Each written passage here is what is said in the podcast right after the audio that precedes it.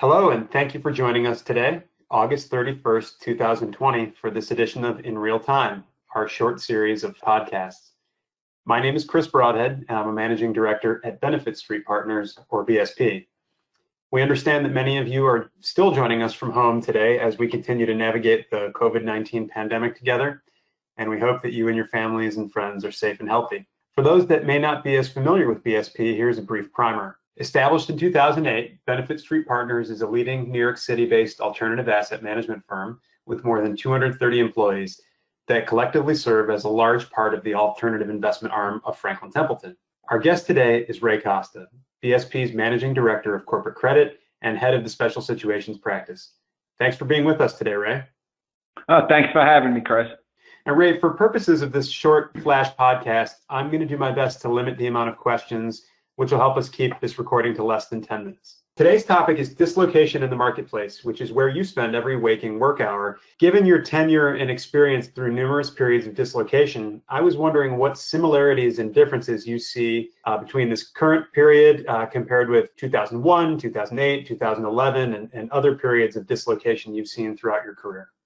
Uh, really, the major difference that I see in today's environment than those other four cycles that you mentioned is they're all macro in nature, but the 01, 08, 11, and 16 cycles, they all had various different catalysts, but they all created a tightening of financial conditions, which had an economic effect. And the ability to reverse the tightening of financial conditions had an immediate impact on the uh, on the economic environment and the investing environment. So there was a level of control that uh, the you know either other market participants or in the 08, 11, and 16 examples, government entities and central banks could have direct control on reversing the negative outcomes and the negative feedback loop that was feeding its way through the market. We've seen recently a similar situation where you've seen significant intervention and significant, you know, central bank government intervention in reserve markets. But in this case, COVID is different because COVID has a bottom line impact that cannot be affected by increasing liquidity into markets and loosening financial conditions. That is not going to make somebody go to a restaurant. That is not going to make somebody go to a movie theater or get on an airplane. Those things are outside of uh, governmental and financial liquidity type controls. And that is where COVID is different. And if COVID has a more lasting impact on the economy, I think that, that we're going to see, you know, higher prolonged default rates than we had in those other cycles and potentially a greater impact on maybe not as big a part of the credit markets, but on the part of the credit markets that are impact, a greater impact and a longer impact than we've seen in those other cycles. Great. Thanks, Ray.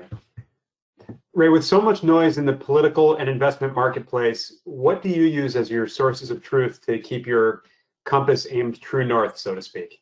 Well, we always start with facts. Now, in any situation, there is there are facts that are provable and undeniable, and then there are things that you theorize, and then there are variables that are outside of your control. So when we are analyzing an investment, we're always going to start with the facts about the business itself.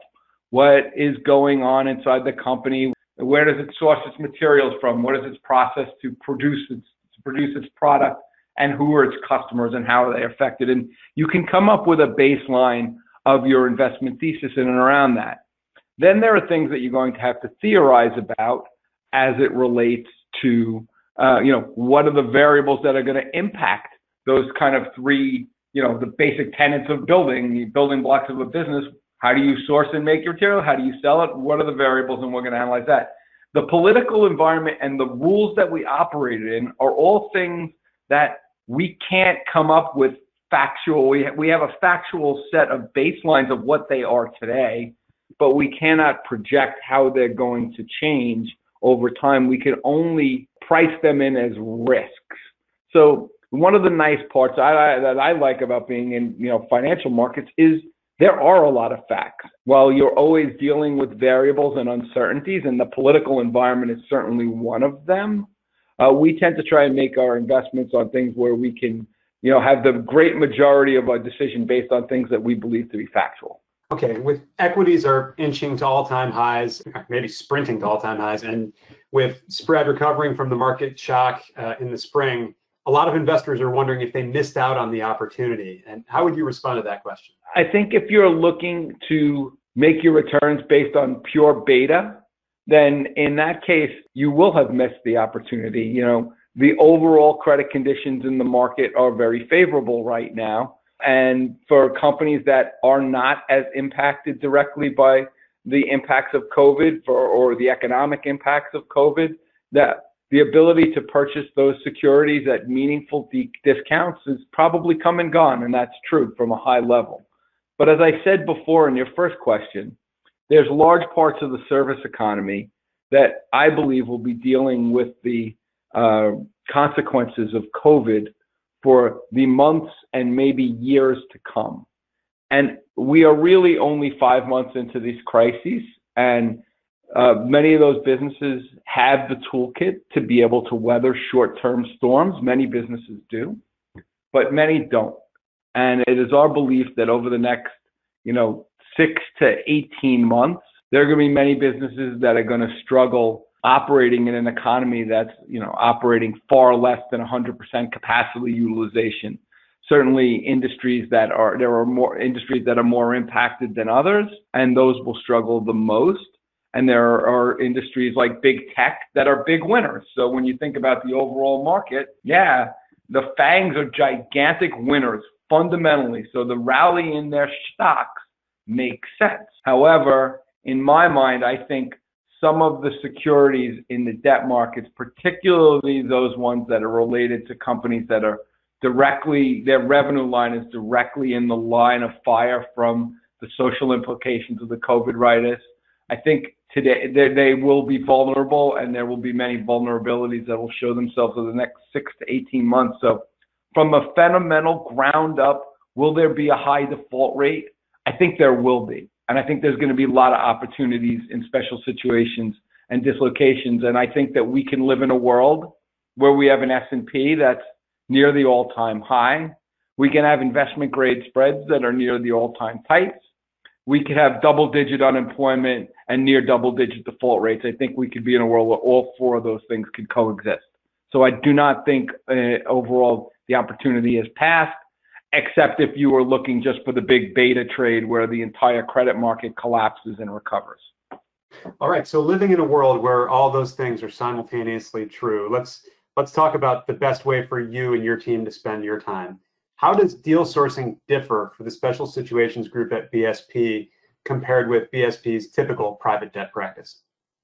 Well, it's a different business model. You have to remember, uh, you know, private debt business is a banking-like business where you're outsourcing the ability to provide new capital to companies.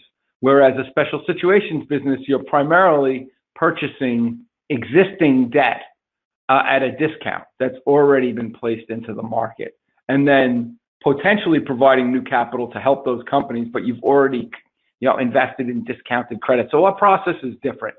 We're not outreaching to companies trying to figure out where to provide new credit. We're screening through and looking through all of the markets, the private debt markets, the CLO markets, the, the bond markets, and we're looking to find where there is credit that is priced at a discount. And then we are trying to leverage our already existing knowledge base at Benefit Street that we've built up through our par lending and banking like businesses to find intriguing opportunities to, you know, capture that discount uh, maybe is the best way to, to put that, whether it be through, you know, making investments that we believe will be credit or making investments where we may believe that we may have to turn our credit into equity stakes. We believe that those securities are priced at a meaningful discount to their intrinsic value. So it's a very different business model. And ours is one where, you know, we leverage and we think about our banking and par businesses as very foundational in terms of providing us the library Uh, and the screening tools to be able to identify those opportunities. Okay, building off of that last question, we're about six months into the pandemic here. Which sectors are showing you the best opportunities given your practice, and which do you see as just too risky to lend it into at this point in time? You know, one of the things that we did at the very beginning of the pandemic at Benefit Street is we we put every industry into a category bucket. We created three buckets and basically broke them into industries that are relatively not impacted by COVID, or if they are, it's more shorter term in nature. Those being like healthcare and telecom, tele- technology, and parts of the food chain. Uh, in, the, in the second category was more things that were impacted by the economic fallout from COVID, and those were your industrial businesses, your cyclicals, your consumer businesses. And then the third bucket are companies and industries that are directly impacted by the social changes uh, relative to COVID, airlines, rental cars, restaurants, hotels, casinos, you know, and what have you. So we start there. So if you want to answer that question, certainly your category threes are going to have the most opportunity and the most return if you have a belief uh, that COVID and society and medicine will create a solution to this.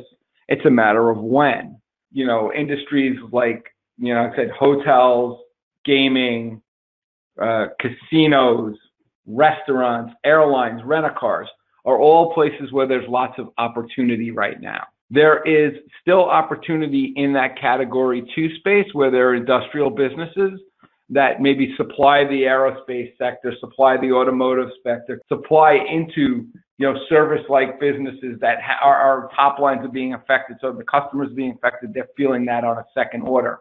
So there's a lot of opportunity there.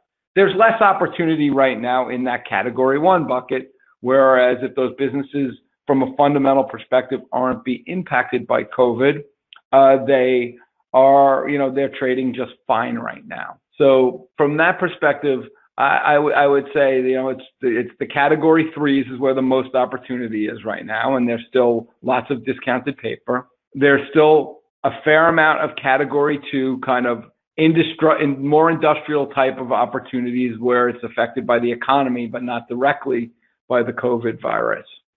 And from a risk perspective, two places we've been shying away from are industries that have been already in trouble prior to COVID, and that's energy and retail. And the reasons that we shy away from them are that they already had so many challenges prior to COVID.